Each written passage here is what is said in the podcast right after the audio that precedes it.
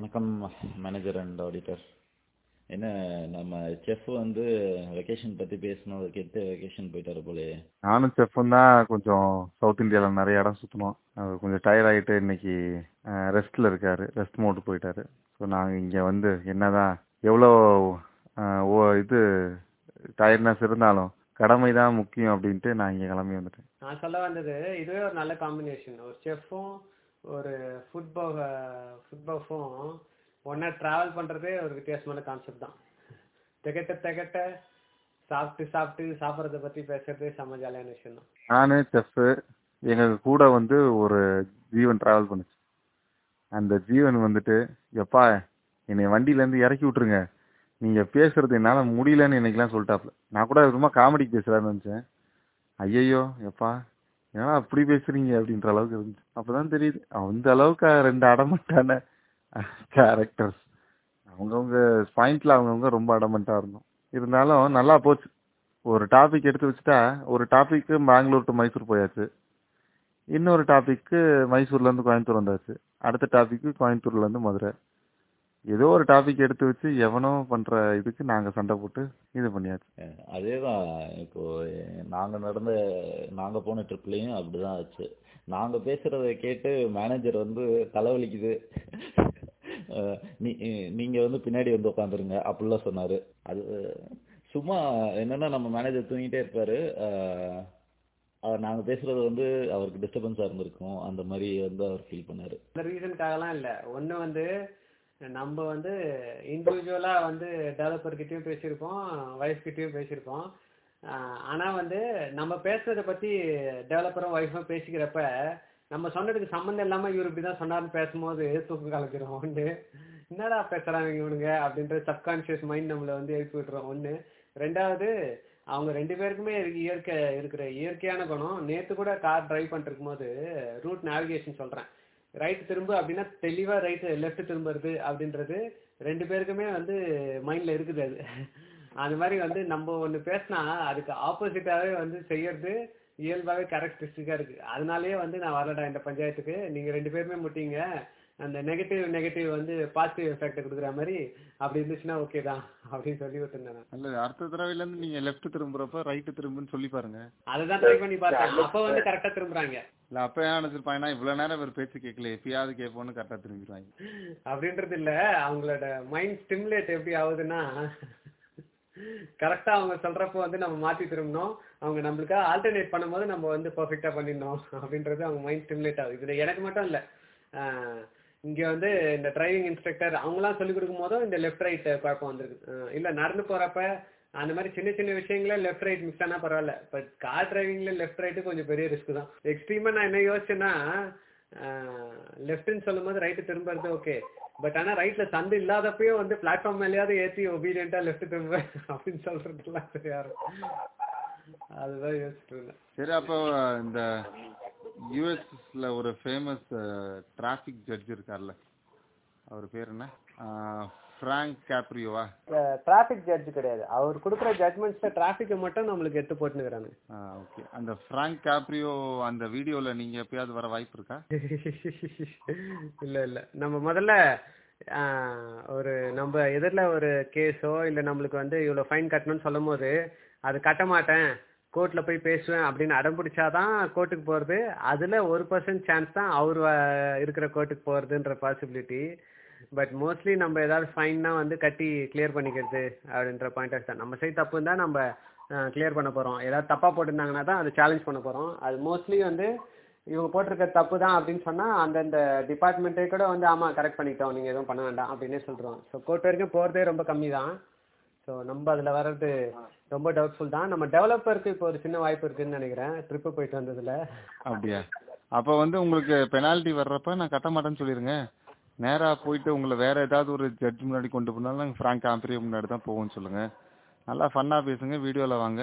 Like பண்ணுவோம் share பண்ணுவோம் subscribe பண்ணுவோம். இப்போ டெவலப்பருக்கு தான் வந்து அந்த வாய்ப்பு பலமா இருக்கு. அவர் பண்ண ஒரு சம்பவத்தினால. அதுவும் அந்த சம்பவத்துல வந்து ஒண்ணுமே இல்லாதப்பையும் நான் போலீஸ்க்கு ஃபோன் பண்றேன். போலீஸ் ஃபோன் பண்றேன் அப்படின்னு அதர் பார்ட்டி எல்லாம் பேசி அவங்க அதை ஒரு கேஸ் எல்லாம் ஆக்கி வச்சுக்கிறாங்க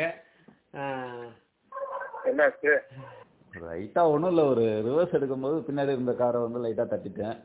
அங்கே அந்த டிரைவர் வந்து செம்மையா வந்து கத்தி எப்படா அப்படிலாம் பேசி நான் போலீஸ்க்கு தான் போவேன் அப்படிலாம் போய் அதுக்கப்புறம் அவன் வந்து பஞ்சாயத்தை சால்வ் பண்ணி வச்சான். ட்ரிப்புன்னு இருந்தால் சில பல சம்பவங்கள் இருக்க தானே செய்யும். அதாவது தண்ணியை குடிக்காம நீச்சல் கத்துக்க முடியாது. வண்டியை இடிக்காம கார் ஓட்ட கத்துக்க முடியாது. இன்னும் நிறைய எக்ஸாம்பிள் வருது. சரி வீக்கெண்ட் சொல்ல வேணாம்னு நானும் விட்டேன். நீங்க சொல்றதே பயங்கர டிஃப்ரெண்டா இருக்கு. அதாவது கீழே விழாம சைக்கிள் ஓட்ட கத்துக்க முடியாது ஓகே தண்ணி குடிக்காம நீச்சல் அடி கொடுக்க முடியாதுன்னா நான் ஏன்டா தண்ணி குடிக்கணும்? அந்த தண்ணி இல்லைங்க. நீங்க தன் நீச்சல் அடிக்க முத முதல்ல கத்துக்கிட்டீங்கன்னு வச்சுக்கோங்களேன். தண்ணிக்குள்ள போனோடனே மூக்கு வாயெல்லாம் தண்ணி ஏறிடும். தண்ணி எல்லாம் குடிச்சு இருமெல்லாம் வந்ததுக்கு அப்புறம் தான் கத்துக்க முடியும். இல்ல எனக்கு வந்து நீங்க சொன்ன பாயிண்ட்ல எனக்கு ட்ரிகர் அந்த அது நான் எதுக்குடா தண்ணி குடிச்சிட்டு அதுக்கப்புறம் நீச்சல் அடிக்க போனோம் சரி ஓகே இன்னைக்கான டாபிக்கு போயிரும்.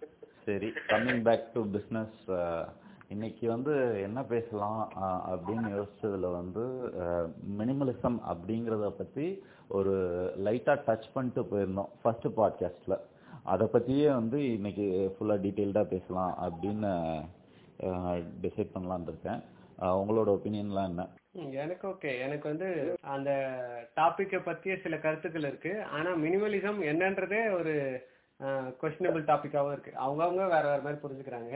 முதல்ல மினிமலிசம் ஒவ்வொருத்தர் பார்வையில என்னன்னு தெரிஞ்சுக்கிட்டு அப்புறம் அவங்க கருத்துக்களை சொல்லலாம். சரி இப்போ நான் ஃபர்ஸ்ட் ஆடிட்டர்ட்டே கேட்குறேன் மினிமலிசம் அப்படிங்கிறதுல உங்களோட கருத்து என்ன?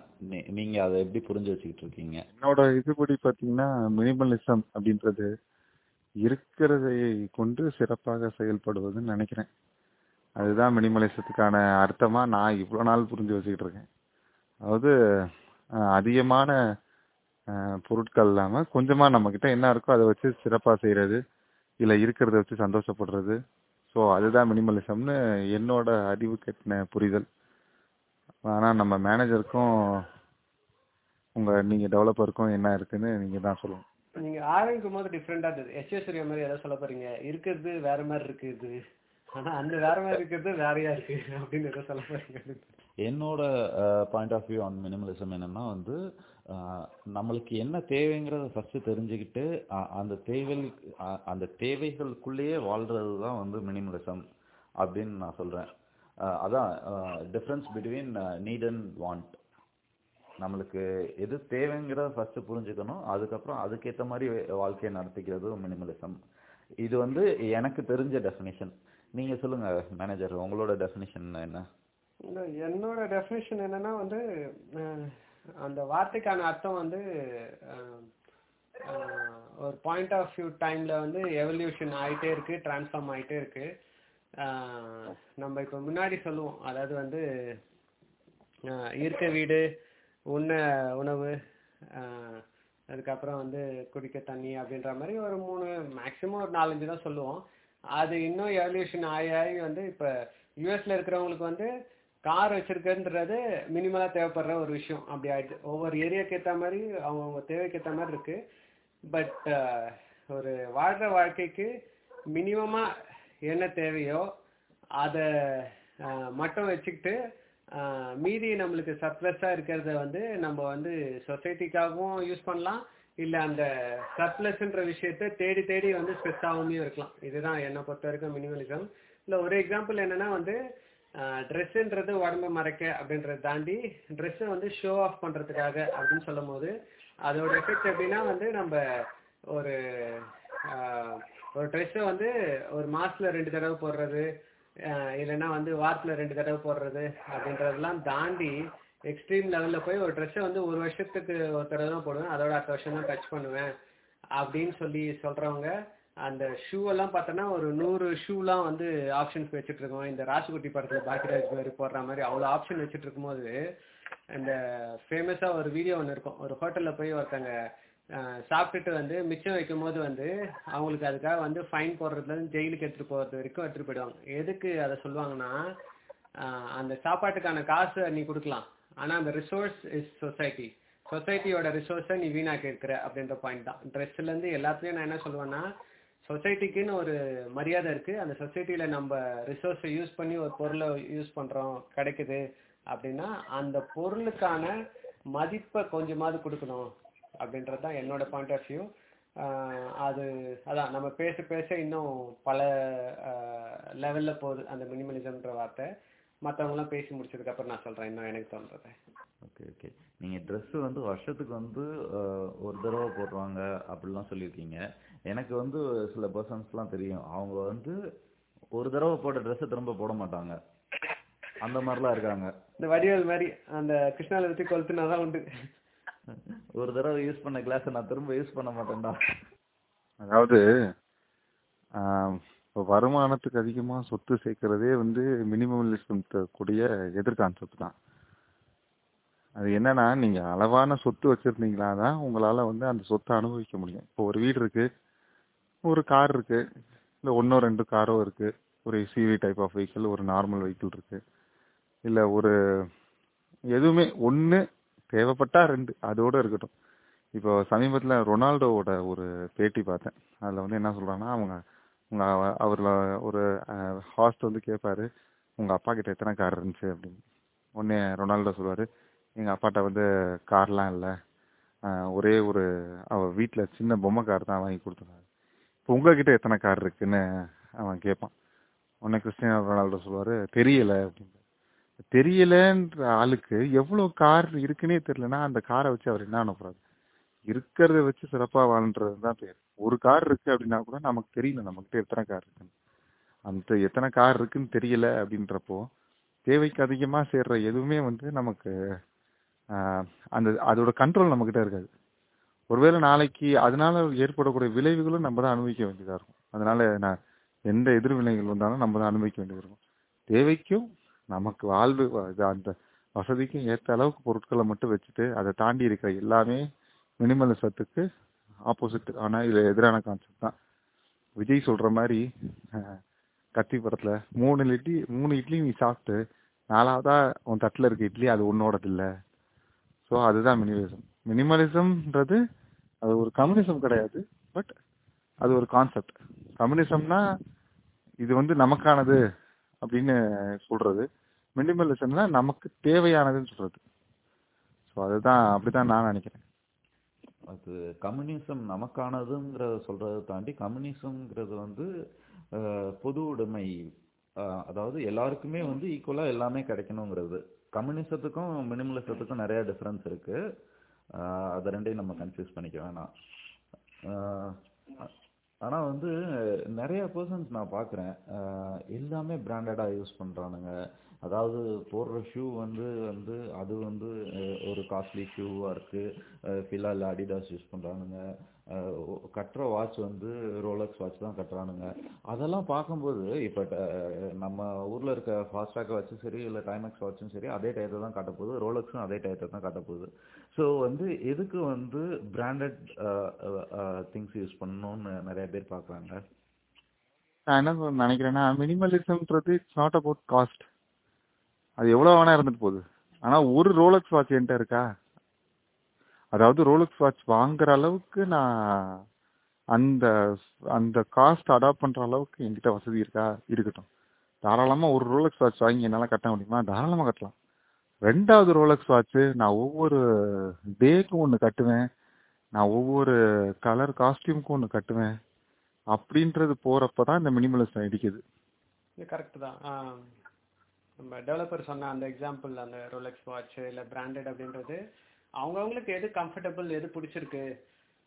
நம்ம இந்த வானத்து போல படத்துல வந்து இறக்க வச்சுட்டீங்க இறக்க வச்சுட்டீங்க அப்படின்னு சொல்லி ஜல ஜலன்னு சட்டை போட்டுன்னு அலையிறவங்களும் சரி பர்ஃபெக்டா ஃபிட்டா ஒரு ட்ரெஸ் வாங்கி போட்டு பார்க்குறவங்களுக்கும் சரி ஷாப்பிங் டைம் சேம் தான்.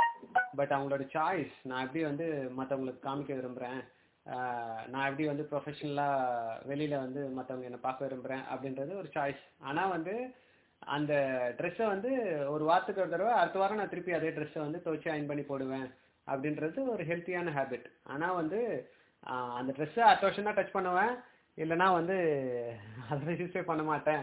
அப்படின்னும் போது தான் வந்து அந்த ட்ரெஸ்ஸை தயாரிச்சதுக்கான ஒரு ட்ரெஸ்ஸுனா அது வந்து எவ்வளோ தடவை யூஸ் பண்ணலாம் அதுக்கப்புறம் எப்போ நஞ்சு போவோம். இல்லை நம்மளுக்கு சைஸ் சின்னதாகவோ பெருசானாவோ யாருக்கோ டொனேட் பண்ணி அப்படி யூஸாக இருந்தால் ஓகே பட் ஆனால் அதை வாங்கறதுக்கான வேல்யூக்கு அதுக்கு ஜஸ்டிஃபையே பண்ணாமல் இருக்கிறது தான் எனக்கு தெரிஞ்சு மினிமலிசம்க்கு அகேன்ஸ்டானது அந்த மினிமலிசமில் பண்ணும்போது என்னன்னா வந்து மனசு நிம்மதி இருக்குது லெஸ் இஸ் மோர் அப்படின்னு சொல்லி சொல்லுவாங்க. நம்மக்கிட்ட ரெண்டாயிரம் ரூபா சம்பாரிச்சிருந்த போது நம்மளுக்கு எந்த ப்ரெஷரும் கிடையாது. அதே சாப்பாடு அதே உடல் உழைப்பு ரொம்பவே லைஃப் நிம்மதியாக இருந்திருக்கும்.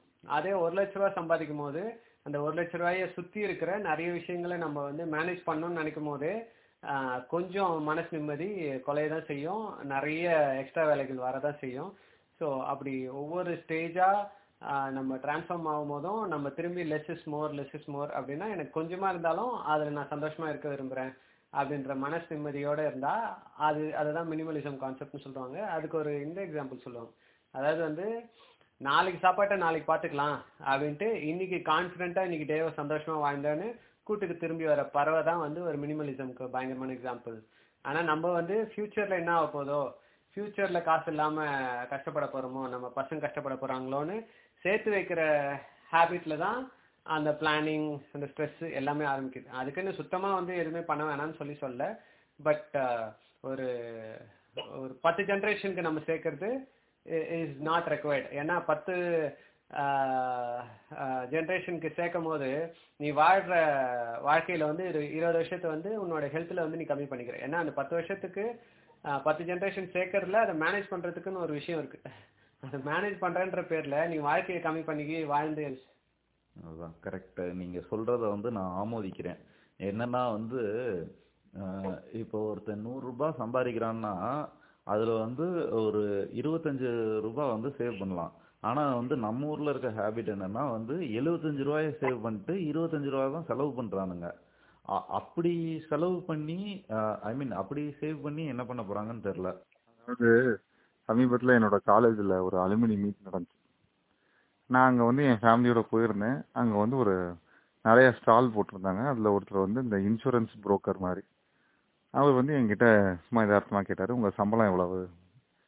நான் சும்மா இந்தியாவோட ஐஎன்ஆர் மதிப்பில் ஒரு 50000 ரூபாய் இருக்கும். இன்னும் அப்போ அப்ராக்சிமேட் ஃபிகர் சொன்னேன்.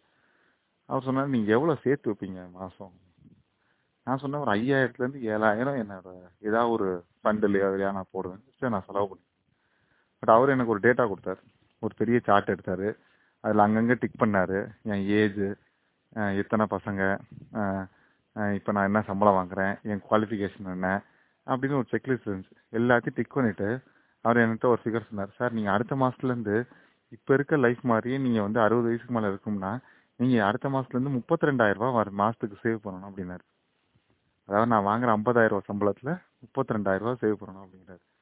ஆனால் அது வந்து நடைமுறையில சாத்தியமே இல்லாத விஷயம். ஸோ அந்த அளவுக்கு மினிமலிசம் அப்படின்றத சேவிங்ஸ் அப்படின்னு நம்மது ஓரளவு தான் பண்ண முடியும்.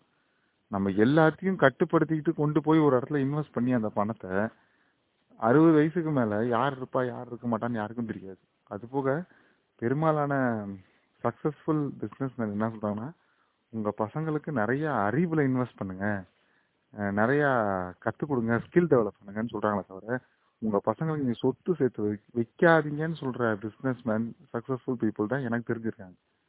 அதாவது இப்போ இருக்கவங்க வந்து யாருமே வந்து they are not ready to spend on skill development அதுவும் ஒரு பெரிய ப்ராப்ளம் அதாவது என்னன்னா வந்து ஒரு மூவிக்கு வந்து ஒரு ஃபைவ் ஹண்ட்ரட் இல்லை செவன் ஹண்ட்ரட் கொடுத்து டிக்கெட் வாங்குறது ஓகேன்னு நினைக்கிறவங்க ஒரு செவன் ஹண்ட்ரட் ருபீஸ் கொடுத்து உடோமியில் வந்து ஒரு கோர்ஸ் வாங்குறதுக்கு யோசிக்கிறாங்க. அதே மாதிரி புக்ஸில் வந்து இன்வெஸ்ட் பண்ணுறதுக்கு யோசிக்கிறாங்க. இதை வந்து பண்ணால் பண்ணாதான் ஸ்கில்லாம் டெவலப் ஆகும். ஆனால் வந்து அதில் ஏன் யோசிக்கிறாங்கன்னு எனக்கு தெரியல. எத்தனை பேர் வந்து உடோமியில் வந்து காசு செலவு பண்ணி கோர்ஸ் வாங்கியிருக்காங்கன்னு தெரியாது. ஆனால் வந்து வார வாரம் படத்துக்கு போகிறவங்கலாம் வந்து இருக்காங்க. இல்லை இன்னொன்று நான் என்ன கற்றுக்கிட்டேன்னா இப்போ க- எனக்கு காலேஜ் படிக்கிறப்ப நான் ஒரே ஒரு சைக்கிள் வச்சிருந்தேன். அந்த சைக்கிளை நான் நல்லா பார்த்துக்கிட்டேன் அதுக்கப்புறம் ஒரு சைக்கிள் வாங்கினேன். எனக்கு ஒரு பைக் வாங்கினேன். என் ஒய்ஃபுக்கு ஒரு பைக் வாங்கினேன். எனக்கு வீட்டுக்கு ஒரு கார் வாங்கினேன். நல்லா ரவுண்ட் த கிளாக் ஒர்க் பண்ணிட்டு இருந்தோம். திடீர்னு லாக்டவுன் போட்டாங்க.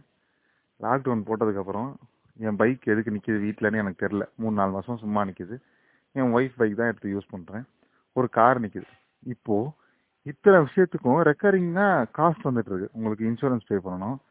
டீசல் விலை இன்க்ரீஸ் ஆகுது. வண்டி எடுத்தால் உங்களுக்கு காஸ்ட்டு அதுக்கப்புறம் வந்துட்டு அதோட மெயின்டெனன்ஸ் நீங்கள் ஓட்டினாலும் ஓட்டலைனாலும் மெயின்டெனன்ஸ் பண்ணணும் வண்டிக்கு. ஸோ மினிமலாக என்கிட்ட ஒரு பொருள் ட்ராவலிங்க்கு ஒரு பொருள். வெளியே போனால் ஓலா இருக்குது ஊபர் இருக்குது லாங் லாங் டிஸ்டன்ஸ் ட்ராவலுக்கு சில பேரில் ரெண்டு கார் மூணு கார்லாம் வச்சுருக்காங்க. என்கிட்ட அது கிடையாது. இருந்தாலும் அவ்வளோ வச்சுருக்கப்போ அவசியமே இல்லை. வீட்டில் மூணு கார் இருக்கும். பா அப்பா ஒரு காரில் போவார் அம்மா ஒரு காரில் போவாங்க. பையனை ஸ்கூலில் வந்து கூப்பிட்டு போகிறதுக்கு ஒரு கார். அங்கே வந்து அது தேவையில்லாத விஷயம். இவங்களோட இவங்க அந்த மினிமலிசம் ஒரு காரில் இல்லாட்டி ஷேரிங்கில் இருக்கணும் அப்படின்ற அந்த தாட் கொண்டு வராதனால அது அவங்களோட செல்ஃப் லைஃப்பையும் பாதிக்குது.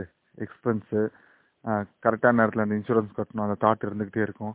இன்சூரன்ஸ் நம்ம கட்டாமட்டோம்னா அதுக்கான பெனால்ட்டி ஸோ நம்ம நிறைய நம்ம தேவையில்லாமல் நிறைய பொருட்களை வாங்கி வச்சுருவோம். ஒரு நாலஞ்சு வெஹிக்கிள் நாலஞ்சு மொபைல் நாலஞ்சு சிம் கார்டு வச்சுருக்கவங்களாம் இருக்காங்க. எல்லா சிம் கார்டையும் ப்ராப்பராக ரீசார்ஜ் பண்ணும் நாலஞ்சு சிம் வச்சுட்டு முக்கியமான நேரத்தில் நம்ம ஃபோன் எடுக்கிறப்ப எல்லா சிம்லையுமே பேலன்ஸ் இருக்காது. அதுக்கு ஏதாவது ஒரு சிம்மை வச்சுட்டு அதை ஒழுங்காக ஒர்க் அவுட் பண்ணலாம். அதே மாதிரி நிறைய டிகிரி படிப்பாங்க. ஆனால் எந்த டிகிரிக்குமே வேல்யூ இல்லாமல் சம்மந்தமே இல்லாமல் வேலை பார்த்துட்டு இருப்பாங்க. பிஇ முடிச்சுட்டு எம்பிஏ முடிச்சுட்டு பேங்க்கில் வேலை பார்ப்பேன்ற மாதிரி பிஇ படிப்பேன் எம்பிஏ படிப்பான் பேங்க்கில் வேலை வைப்பான். நீங்கள் எதுக்கு பிஏ படித்த எம்ஏ எம்பிஏ படித்த அவனுக்கே தெரியாது. ஸோ பிஇன்ற அதுவும் ஒரு மினிமலிசம் தான். ஒரு டிகிரி படிக்கிறோம் ஒரு டிப்ளமா படிக்கிறோம். அந்த கோர் ஜாப்ல போய் வேலை பார்க்கறதுக்காக தான் படிக்கிறோம். அப்புறம் இப்போ அது போக ஒரு பத்து கம்ப்யூட்டர் கோர்ஸு அந்த இது இந்த இதுன்னு எல்லாம் படிச்சுட்டு ஒரு இடத்துல போய் ஃப்ரெஷராக வேலைக்கு செஞ்சு பிபிஓவில் கோடிங்கில் கோடிங் பண்ணிக்கிட்டு இருப்பான். ஒரு இன்னைக்கு இருக்கிற நிலைமைக்கு பிஏ ஹிஸ்ட்ரி பிஏ தமிழ்லாம் கம்ப்யூட்டர் இதை ஐடியில் கோடிங் பண்ணுறாங்க ஸோ நம்ம எல்லாத்துலேயும் மினிமலிசம் கொண்டு வரணும். ஒரு டிகிரி படிக்கிறதா இருக்கட்டும் இல்லை நம்ம ஒரு வீட்டில் இருக்கிறதா இருக்கட்டும் இது தேவைன்னா தேவை அவ்வளோதான் சும்மா பொருட்களை வாங்கி வச்சுட்டு அதை மெயின்டைனும் பண்ணாமல் எனக்கு காலேஜ் வேலைக்கு சேர்ந்த புதுசில் ஒரு ஒரு லெவலுக்கு மேலே சேலரி இன்க்ரீஸ் ஆகிறப்ப எல்லா கம்பெனியும் கிரெடிட் கார்டு கம்பெனியும் ஃபோன் பண்ணுவான் சார் வச்சுக்கோங்க வச்சுக்கோங்க. நாலு கிரெடிட் கார்டு வச்சுருந்தேன். அப்படி ஸ்வைப் பண்ணுவேன். கடைசியாக என்னாச்சு எல்லா பேர்டன் ஆயிடுச்சு. எந்த கார்டை க்ளோஸ் பண்ணுறேன்னு தெரில ஒரு லெவலுக்கு மேலே நான் வந்து ஃபுல் அமௌண்ட் பே பண்ணிட்டு இருந்தவன். மினிமம் டியூ பே பண்ணுற அளவுக்கு இறங்கிட்டேன். அப்பயும் என்னால் பே பண்ண முடியல. நாலு கார்டு இருக்குது நாலு கார்டில் நான் எதை யூஸ் பண்ணணும் எதை யூஸ் பண்ணக்கூடாது எனக்கு அதுவே பெரிய டென்ஷன் டெய்லி அந்த கார்டே ஓடிக்கிட்டு இருக்கேன் மைண்டில் நாலு கார்டு நம்ம எதுக்கு வச்சிருக்கோம்? எதுக்கு இது பண்ணுறோம் அதாவது உங்க கார்டை சேவ் பண்றதை தாண்டி என் கார்டையும் சேர்த்துல சேவ் பண்ணிட்டு இருந்தீங்க. கரெக்டு அப்போ அஞ்சு கார்டு. அந்த மாதிரி ஸ்வைப் பண்ணிட்டு இப்போதான் நான் எல்லா கார்டுகளையும் ஸ்வைப் பண்ணுறதெல்லாம் விட்டு கொஞ்சம் இது பண்ணி எல்லா கார்டையும் க்ளோஸ் பண்ணி இப்போ ஒரே ஒரு கார்டு ஒரு ஒன் லேக் வச்சிருந்தேன். அந்த கார்டையும் ஃபுல் பேமெண்ட் பண்ணி கார்டே இல்லாத வாழ்க்கை வாழணும்னு நினைச்சேன். ஆனால் அந்த கஸ்டமர் சர்வீஸில் இருக்க ஆள் வந்து எனக்கு ஃபோன் பண்ணி சார் அஞ்சு வருஷமா என் கஸ்டமராக இருக்கீங்க சார் தயவு செஞ்சு கார்டை க்ளோஸ் பண்ணிடுறாங்க சார் எனக்கு வேலை போயிருந்தாரு. நான் சொல்லியிருப்பேன். அஞ்சு வருஷமா நான் பெனால்ட்டி மட்டுமே கட்டிக்கிட்டு இருந்தேன். அப்போ நீ என்னைக்காவது ஃபோன் பண்ணி என்கிட்ட கேட்டியாடா? நீ கார்டு க்ளோஸ் பண்ணுறவங்க மட்டும் வேலை போயிடும் சொன்னீங்கன்னு ஒரு லட்ச ரூபா கார்டை அவனுக்காக பத்தாயிரம் குறைச்சிக்கிட்டேன். கார்டு எதுனத்தையும் யூஸ் பண்ணணுமே. சிபில் ஸ்கோருக்காக யூஸ் பண்ணுறேன் ஸோ மினிமலிசம் பண்ணதுனால என் லைஃப்பில் என்னோட டென்ஷன் குறையுது. அதுக்கு பெஸ்ட் எக்ஸாம்பிள் வந்து நான் கிரெடிட் கார்டு யூஸ் பண்ண விதம் தான் ஓகே ஓகே ஆனா நீங்க சொன்னீங்கல்ல யாருமே வந்து அந்த காரை ஷேர் பண்ணிக்க மாட்டேங்கிறாங்க. எல்லாரும் வந்து தனித்தனி கார் யூஸ் பண்றாங்கன்னு. அது வந்து இந்தியாவை விட இங்க யூஎஸ்ல வந்து நிறைய வந்து பார்க்கலாம். நீங்க வந்து வீட்ல அஞ்சு பேர் இருக்காங்கன்னா அஞ்சு கார் மஸ்ட் இருக்கும். இதனால வந்து என்ன ஆகுதுன்னா இங்க வந்து பொல்யூஷன் இன்க்ரீஸ் ஆகுதுன்னு கவர்மெண்ட் என்ன பண்ணிருக்காங்கன்னா ஒரு செப்பரேட் லேனே வச்சிருக்காங்க. எதுக்குன்னா வந்து ஹை ஆக்குபென்சி வெஹிக்கிள் இப்போ காரில் வந்து த்ரீ அண்ட் அபோவ் மெம்பர்ஸ் இருந்தாங்கன்னா அவங்களுக்கு தனி லைன் அந்த லைன் லைன் வந்து கொஞ்சம் ஃபாஸ்ட் மூவிங்காக இருக்கும். இதெல்லாம் வந்து இங்கே இம்ப்ளிமெண்ட் பண்ணியிருக்காங்க இது என்னன்னா வந்து நீங்க ஷேர் பண்ணுங்க அப்படிங்கறத என்கரேஜ் பண்றதுக்கு தான். இல்ல நீட் இருந்தா பண்ணலாம். உங்ககிட்ட எத்தனை கார் இருக்குன்னு உங்களுக்கே தெரியலனா அது அப்படி ஒரு லைஃப் எதுக்கு வாழணும்? நம்ம என்ன தசரத மகாராஜாலாம் அறுபதாயிரம் பொண்டாட்டின்றாங்க எப்படி இருந்தாருன்னு எனக்கே டவுட்டா தான் இருக்கு. ஒரு நார்மல் மனுஷன் வந்து ஒரு ஆக்டிவான லைஃப் அதாவது ஒரு பதினெட்டுல இருந்து நாற்பத்தெட்டு வருஷம் நாற்பத்தெட்டு வயசு முப்பது வருஷத்துக்கு வாழ்றதுக்கே பத்தாயிரம் நாள் தான் தேவைப்படும். அறுபதாயிரம் வைஃப் ஹவ் பாசிபிள் ஸோ அவர் தான் முத முதல்ல மினிமலிசம் இல்லாம பண்ணிட்டாரு. அப்ப மினிமலிசம் எல்லாமே எல்லாமே போயிட்டு இருக்குன்னு நான் நினைக்கிறேன். அந்த தசோதரனுக்கு அறுபதாயிரம் பொண்டாட்டிங்கிறது என்ன கான்செப்ட்னா வந்து இருகோடு தத்துவம். அதை இம்ப்ளிமெண்ட் பண்றதுக்கு தான் அந்த கதையில அப்படி சொன்னாங்க. என்னன்னா வந்து இந்த சைடு வந்து ராமனை வந்து ஏகபத்னி வரதனா காட்டுறதுக்கு வந்து இன்னொரு ஆள் வந்து தேவைப்பட்டுச்சு. இவனை வந்து பெரிய காட்டணும்னா வந்து யார் கூட கம்பேர் பண்ணுறதுன்னு அதுக்கு தான் அப்படி சொல்லியிருந்தாங்களே தவிர அதெல்லாம் வந்து ப்ராக்டிக்கலி இம்பாசிபிள் புராணங்கள்லாம் வந்து பாதி உண்மை பாதி கதை அந்த மாதிரி தானே. இல்லை ஆனால் நம்ம ஆடிட்டர் சொன்னதில் முக்கியமான ஒரு விஷயம் நீட் அப்படின்றது ஒன்று இருக்குது ஆக்சுவலி எனக்கு தெரிஞ்சு வந்து இந்த சேவிங்ன்ற விஷயத்த வந்து ரெண்டு சைட்லேயுமே கொஞ்சம் எக்ஸ்ட்ரீமாகவே எடுத்துக்கிறாங்க. எப்படின்னா ஒருத்தர் எப்படின்னா நீ சேவ் பண்ணதுக்கப்புறம் மிச்சம் இருக்கிறதா செலவு பண்ணோம் அப்படின்ற ஒரு குரூப் இருக்காங்க. இன்னொரு குரூப் பார்த்தோன்னா வந்து ஜாலியாக நான் இருக்கேன். சேவிங்லாம் தேவையில்லை. அப்படின்னு சொல்கிறது இப்போ இந்த கொரோனா சுச்சுவேஷனே ஒரு எக்ஸாம்பிள் பார்த்தா இந்த சமயத்தில் நம்ம நம்மளும் சு- நம்மளை சுற்றி இருக்கிறவங்களும் வாழ்வாதாரத்தை பாதிக்காத அளவுக்கு ஒரு சேவிங் இருக்கணும். அது இல்லாமையும் இருக்கக்கூடாது. அதே சமயம் சேவ் பண்ணதுக்கப்புறம் தான் நான் வந்து செலவு பண்ணுவேன் அப்படின்றதும் டூ மச்சாக அப்படியே போட்டு இறுக்கிக்கிட்டு லைஃப்பை வாழ முடியாத அளவுக்கு இருக்கும். அதுக்கு எனக்கு தெரிஞ்ச ஒரு எக்ஸாம்பிள் சொல்லியிருக்கேன் நான் ஏற்கனவே ப்ரீவியஸ் பாட்காஸ்ட்லாம் சொல்லியிருக்கேனா இல்லையான்னு தெரில அவங்க பசங்களை ஒரு கடைக்கு கூட்டு போனாங்கன்னா எல்லா பசங்களும் ஜென்ரலாக என்ன கேட்பாங்க? எனக்கு இது வாங்கி கொடு அதை வாங்கி கொடு சாக்லேட் பொம்மை அப்படிலாம் கேட்கும்போது அவங்க அந்த பசங்களுக்கு சொல்லி கொடுக்குற விஷயம் என்னென்னா அந்த பொம்மையோ சாக்லேட்டோ அதை பொருளை பார்த்துக்கிட்டு அதோட விலையை பார்த்துக்கிட்டு முதல்ல வந்து அவங்க அம்மா அப்பா கிட்ட வந்து அது நீடா வாண்டா அப்படின்னு சொல்லி அவங்களே சொல்லணும். எனக்கு இது அத்தியாவசிய தேவையா? இல்லைன்னா வந்து வாங்கினா நல்லாயிருக்கும் அப்படின்றதா அப்படின்ற டெசிஷன் எடுத்துக்கணும். அதே வந்து அத்தியாவசிய தேவைன்னா அவங்க காசு போட்டு அன்றைக்கே வாங்கி கொடுத்துருவாங்க. ஒரு ட்ரெஸ்ஸோ ஏதோ ஒன்று யூனிஃபார்மு அந்த மாதிரி. எது வந்தாலும் அத்தியாவசிய தேவை அப்படின்னா வாங்கி கொடுத்துருவாங்க. அதே அது வாண்ட் கேட்டகரியாக இருக்குது அப்படின்னா அதுக்கு எவ்வளோ ப்ரைஸுன்னு அவங்க பார்த்துக்கிட்டு அவங்க போய் வந்து சேவ் பண்ணணும். அவங்க வீட்டில் அந்த சின்ன பசங்களுக்கு எவ்வளோ பாக்கெட் மணியோ என்ன கொடுக்குறாங்களோ அதை வச்சு நம்ம ஒரு மாதிரி உண்டியலில் போட்டு சேவ் பண்ணணும். இப்போ ஒரு முப்பது டாலர் எக்ஸாம்பிளுக்குன்னா அந்த முப்பது டாலர் வந்ததுக்கப்புறம் உண்டியல்லேருந்து எடுத்துகிட்டு போய் அந்த பொருளோ இல்லை அதுக்கு ஈக்குவலான அதே மாதிரியான வேற ஒரு பொருளை வாங்கிக்கலாம். அந்த வாண்ட்டுன்ற ஒரு விஷயம் வந்து கஷ்டப்பட்டு சேர்த்தா மட்டும்தான் கிடைக்கணும் அப்படின்றது இருக்குது ஆனால் நம்ம ஊரில் எப்படின்னா வந்து அந்த வாண்ட்டு தான் வந்து நம்ம வாங்குறோம் எப்படி வாங்குறோம்னா இஎம்ஐயில் வாங்கிடுறோம். இன்னைக்கு அனுபவிக்கிறோன்ற பேரில் அது வருஷம் பூரா இல்லை வாழ்நாள் பூரா அந்த சுமையிலேயே உட்காந்துக்கிறோம். அப்போ நம்ம சம்பாதிக்கிறது எங்கே போகுதுன்னே தெரியாத அளவுக்கு அந்த வேலைக்காரன் படத்தில் சொல்கிற கான்செப்ட் தான். நம்ம அதுக்குள்ளே எங்கே இருக்கிறோம் எப்படி போகிறோம் அப்படின்றது தெரியாமல் மாட்டிக்கிட்டே இருக்கோம். அதுக்கு பதிலாக இந்த கிரெடிட் கார்டெலாம் இல்லாமல் அந்த சேவ் பண்ணி மட்டும்தான் அந்த தேவைக்கு அதிகமான பொருளை வாங்கணும்னு யோசிச்சாவே எந்த வீட்லேயும் ரெண்டு கார் வராது. அதாவது முதல் வீடு நீங்க வந்து இஎம்ஐல வாங்குறீங்களா? அதெல்லாம் ரொம்ப நல்ல விஷயம். நான் வீட்டுக்கு மேல வீடு வாங்கிட்டே இருப்பேன் இஎம்ஐல அப்படின்னு சொல்றது. கடைசியா உங்க கையில எந்த டாக்குமெண்ட்டும் இருக்காது. தான் எல்லாமே பேங்க்ல தான் இருக்கும்.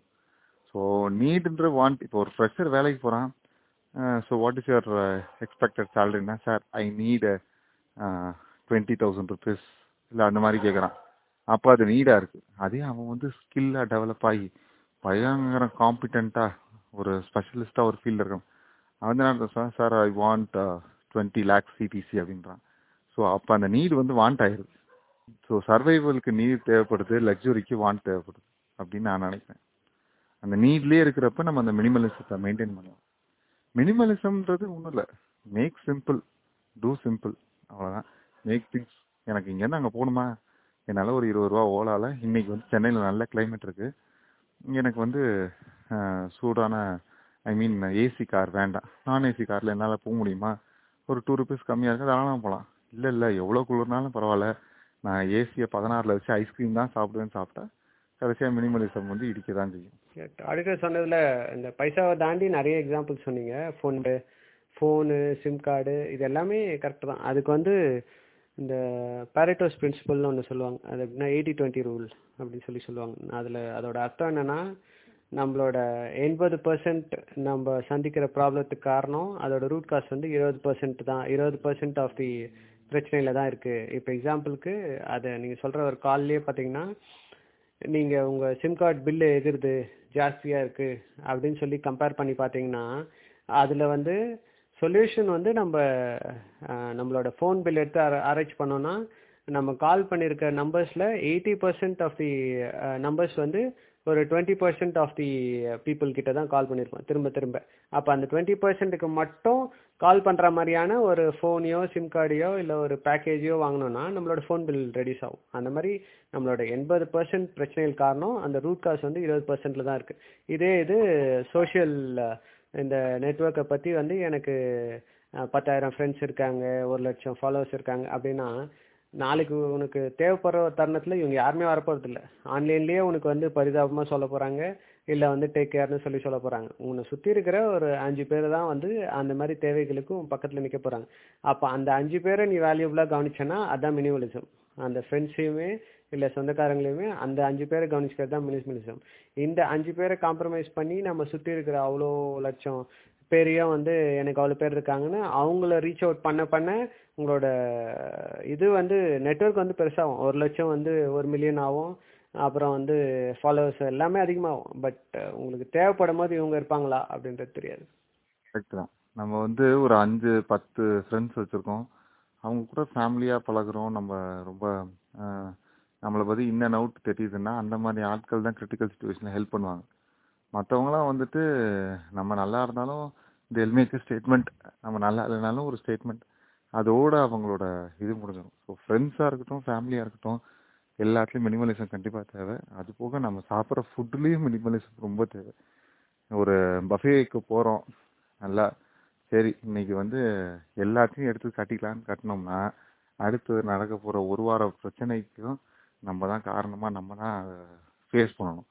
ஸோ மினிமலிசமாக நமக்கு என்ன தேவை அதை மட்டும் அன்னைக்கு சாப்பிட்லாம். ஈவினிங்கில் என்ன சாப்பிட்லாம்? மதியத்தில் என்ன சாப்பிட்லாம்? அது பஃபேவாக இருக்கட்டும் என்ன இருக்கட்டும். ப்ராப்பரான டயட்டில் கரெக்டாக சாப்பிட்டு வந்தோம்னா உடம்புக்கும் நல்லது. பாயிண்ட்டுக்கு வந்து அக்செப்ட் பண்ணிக்க மாட்டேன்னு தான் சொல்லுவேன். ஏன்னா நம்ம ச- சம்பாதிக்கிறதே சாப்பிட்றதுக்கு தானே ஆஹ் ஒரு தேர்ட்டி ஃபைவ் ஃபார்ட்டி வரைக்கும் வந்து நம்மளுக்கு பிடிச்சதெல்லாம் சாப்பிட்டுக்கலாம். அது தப்பு இல்லை. ஆனால் இந்த மாதிரி டெவலப்பரை வந்து ஆக்சுவலாக பேச பேச வைக்கிறதே வந்து ஆடிட்டர் தான். சாப்பிட்றதுக்காக தான் வாழ்க்கைன்னு. ஆடிட்டரே இப்படி சொல்கிறதுன்னும் போது அவர் ஒரு இதை தாண்டி வந்துட்டாரு. இப்போ அவருக்கு புரியுதுன்னு நினைக்கிறேன். எனக்கு தெரிஞ்சு இவருக்கு டெவலப்பருக்கு சொல்கிற மெசேஜ் என்னன்னா ஏஜ் எல்லாம் இம்மெட்டீரியல் முப்பத்தஞ்சு நாற்பது இதெல்லாம் இம்மெட்டீரியல் ஒரு உடம்புக்குள்ள ஒரு விஷயத்த வந்து நம்ம வந்து வருஷங்களாக பில்ட் பண்ணிட்டே வந்துட்டு அது நல்லதோ கெட்டதோ அது நம்மளுக்கு தெரிய ஆரம்பிக்கும் போது வந்து அது ஒரு லிமிட்டை தாண்டியே போயிருக்கும். இப்போ முப்பத்தஞ்சு வயசு இருக்குன்னா நான் என்ஜாய் பண்ணிக்கிறேன் அப்படின்னு நம்ம எல்லா ஹேபிட்ஸும் இருக்குது நிறைய தேவைக்கு அதிகமாக சாப்பிட்றோன்னா அது உள்ள அது பாட்டுக்கு செஞ்சுட்டே வரும். அது கிரிட்டிக்கலாக நாற்பது வயசு தாண்டும் போது இல்லை ஐம்பது வயசு தொடும் போது அப்போ வந்து அதை சரி பண்ணுறதுக்கான ஸ்கோப்பையே ரொம்ப லிமிட் பண்ணுற அளவுக்கு தான் அது போய் நிற்கும் அது எந்த வயசாக இருந்தாலும் சரி பசி எடுத்தால் நல்லா சாப்பிடு பிடிச்சி சாப்பிடு அது வேறு விஷயம். இப்போ அந்த புஃபே எக்ஸாம்பிளுக்கே அன்னைக்கு காலையில் ஃபுல்லாக சாப்பிடல ஒரு பன்னெண்டு மணிக்கா போய் நல்லா சாப்பிட்றோம் அன்னைக்கு நைட் வரைக்கும் பசி எடுக்கல சாப்பிட்லாம் அது கரெக்ட் அது அன்னைக்கு நல்லா திருப்தியாக சாப்பிட்டாச்சு. ஒரு நாளைக்கான சாப்பாடு ஒரு வேலைக்கு சாப்பிட்டாச்சு. எல்லாமே ஓகே அந்த மாதிரி இருந்துட்டு இருக்கிறது எல்லா வயசுக்குமே நல்லது தான் இந்த வயசு வரைக்கும் நல்லா சாப்பிடலாம் அப்புறம் நல்லா சாப்பிடக்கூடாது அப்படின்லாம் இல்லை. பிடிச்சி சாப்பிட்றது எப்போவுமே சாப்பிடணும். ஆனால் வந்து உடம்புக்கு என்ன தேவையோ ஒவ்வொருத்தர் உடம்புக்கும் வேறு வேறு நீடு இருக்குது கல் உடைச்சி இல்லை விவசாயம் பண்ணுறவங்க சாப்பிட்றதுக்கு ஐடியில் வேலையில் சாப்பிட்றவங்க வந்து அவங்களுக்கு ஃபிஃப்டி பர்சன்ட் தான் சாப்பிடணும். இல்லை இன்ஃபேக்ட் இன்னும் கம்மியாக சாப்பிடணும். ஸோ என்ன தேவைன்றதையும் பார்க்கணும். இல்ல நான் சாப்பிட வேணாம்னு சொல்ல நான் சாப்பிட வேணாம்னு சொல்லவே இல்லை. நமக்கு அந்த நேரத்துல அது தேவையா? நல்லா எல்லா வெரைட்டிலையும் மீன் குழம்பையும் சாப்பிட்டு தயிரையும் சாப்பிட்டு கீரையும் சாப்பிட்டு ஐஸ்கிரீமையும் சாப்பிட்டு இருந்தோம்னா கொஞ்ச நேரம் கழிச்சு அதுதான் ரியாக்ட் பண்ணும். நான் என்ன சொல்றேன்? ஒரு பேட்டர்னை ஃபாலோ பண்ணி நான் இதெல்லாம் சாப்பிட போறேன். நல்லா ரசிச்சு நாலு எத்தனை பேர் நீங்க பார்க்க? ஒரு ஹோட்டல்ல போயிட்டு சகட்டு மீனுக்கு ஆர்டர் பண்ணுவாங்க. சார் ஒரு ஃபிஷ் ஃபிங்கர் ஒரு தந்தூரி ஒரு பிரியாணி சூப் சூப் ஒன்று சூப்புக்கு சைட் டிஷ்ஷு ஒரு சிக்கன் சிக்ஸ்டி எல்லாம் ஆர்டர் பண்ணுவாங்க. எத்தனை டேபிளில் சாப்பிட்டு முடிச்சு போனதுக்கப்புறம் அப்படி அப்படியே மிச்சம் இருக்குது சாப்பாடு. கணக்கு பண்ணி பாருங்கள் ஒரு ட்ரீட் போகிறோம் ஒரு பத்து பேர் போகிறோம் நாலாயிரரூபா பில் வருது இல்லை ஐயாயிரரூபா பில் வருது சார் இப்போ இந்தியாலன்னு வச்சுக்கோங்க. நிறைய ட்ரீட்டில் நான் பார்க்குறது ஃபைவ் தௌசண்ட் ருபீஸ்க்கு அவங்க வாங்கின சாப்பாடில் ஒரு two thousand thousand five hundred சாப்பாடை வேஸ்ட் பண்ணுறாங்க சும்மா இருக்கும் டேபிள் அதை ரீயூஸும் பண்ண முடியாது. ஹோட்டல்ஸில் என்ன பண்ணுவாங்க? தூக்கி குப்பையில தான் போடுவாங்க. ஸோ அந்த மினிமலிசம் நீங்கள் கையாளாமல் சாப்பிட்ற அந்த அந்த தெரியாததுனால எங்கெல்லாம் வேஸ்ட் ஆகுது? ஸோ அது வந்து இன்னொருத்தரோட ஃபுட்டு தான். அது ஒன்று இன்னொன்று காஸ்ட் வேஸ்ட்டு கண்ணுக்கு முன்னாடியே நமக்கு தேவையான உணவுப் பொருளை வேஸ்ட் பண்ணுறது தப்பு. எல்லாமே தப்பு. ஹோட்டலுக்கு என்ன? நீ கொடுத்த காசுக்கு என்னத்தையோ கொண்டாந்து கொடுக்குறான். என்னத்தையோ இல்லை நல்லாவே கொடுக்குறான்னு வச்சுக்கோ. அதையும் அவன் தூக்கி தான் போட போகிறான் கரெக்ட் கரெக்ட் இல்லை அதான் அது அந்த மினிமலிசம் கான்செப்டுக்குன்னும் போது அந்த அந்த நான் சொன்ன வீடியோவில் என்னென்னா வந்து நான் தான் அது காசு கொடுத்துட்டேன்ல அப்போ அது வேஸ்ட்டு கிடையாதுன்னு சொல்கிறது தாண்டி அந்த ஒரு காயோ அதை உற்பத்தி பண்ணதோ அது சமைச்சதோ அந்த ரிசோர்ஸுக்கு நீ பே பண்ணல. நீ சாப்பிட்ட சாப்பாட்டுக்கு தான் பே பண்ணியிருக்க அந்த ரிசோர்ஸை நீ வேஸ்ட் பண்ணிட்ட அப்படின்னும் போது நீ சொசைட்டிக்கு எதிராக தான் பண்ணிகிட்ருக்க இருக்க. அது கண்டிப்பாக மினிமலிசம்க்கு ஆப்போசிட் தான். சாப்பிட்ற டாபிக் அப்படின்னு வந்ததுனால நான் அந்த சொன்னேன். அதாவது பிடிச்சி சாப்பிட்லாம் எவ்வளோ தேவையோ அதை சாப்பிட்லாம். ஒரு பாயிண்ட்டுக்கு மேலே அந்த முடியாமையாவது நான் புஃபேல நல்லா சாப்பிட்டணும் இன்னைக்கு ஆயிரரூவா ரூபா கொடுத்துட்டேன் ரெண்டாயிரம் கொடுத்துட்டேன் புஃபே எல்லா ஐட்டத்தையும் பார்த்தணும் எல்லாத்தையும் சாப்பிட்டோம்னா அது அடுத்த நாள் வரைக்கும் கூட வெயிட் பண்ண தேவையில்ல. வீட்டுக்கு வரத்துக்குள்ளேயே வயிறு எல்லா வேலையும் செஞ்சிடும் ஆனா அந்த ஃபுட் வேஸ்ட்டை பத்தி நம்ம ஆடிட்டர் சொல்லியிருந்தாரு. இப்போ நிறைய ஹோட்டல்ஸ்ல வந்து என்ன பண்றாங்கன்னா வேஸ்ட் பண்ற ஃபுட்டுக்கும் சேர்த்து சார்ஜ் பண்ண ஆரம்பிச்சிட்டாங்க. ஸோ தட் வந்து அவங்களுக்கு என்ன தேவையோ அது மட்டும் ஆர்டர் பண்ணி சாப்பிட்றாங்க சாப்பிடலாம். ஸோ வந்து வேஸ்ட் பண்ண ஃபுட் ஃபுட்டுக்கு சார்ஜ் பண்ணோன்னா அவங்க வந்து ஃபுட்டை வேஸ்ட் பண்ண மாட்டாங்க அப்படிங்கிற ஒரு கான்செப்ட் நிறையா ஹோட்டலில் இங்கேயும் இம்ப்ளிமெண்ட் பண்ண ஆரம்பிச்சிட்டாங்க. எனக்கு தெரிஞ்சு ஆடிட்டரும் நானுமே ஒரு சென்னையில் ஒரு ஹோட்டல் போயிருந்தோம். அங்கேயுமே அந்த கான்செப்ட் இருந்தது. அந்த மாதிரி உங்களுக்கு வந்து நிறைய விஷயத்த மினிமலிசம் வர்றப்ப see மினிமலிசம்ன்றது கஞ்சித்தானம் கிடையாது. மினிமலிசம் தேவைக்கு எடுத்துக்கிறது. வேணுமா? எனக்கு எனக்கு ஃபிஷ் ஃபிங்கர் சாப்பிடணுமா?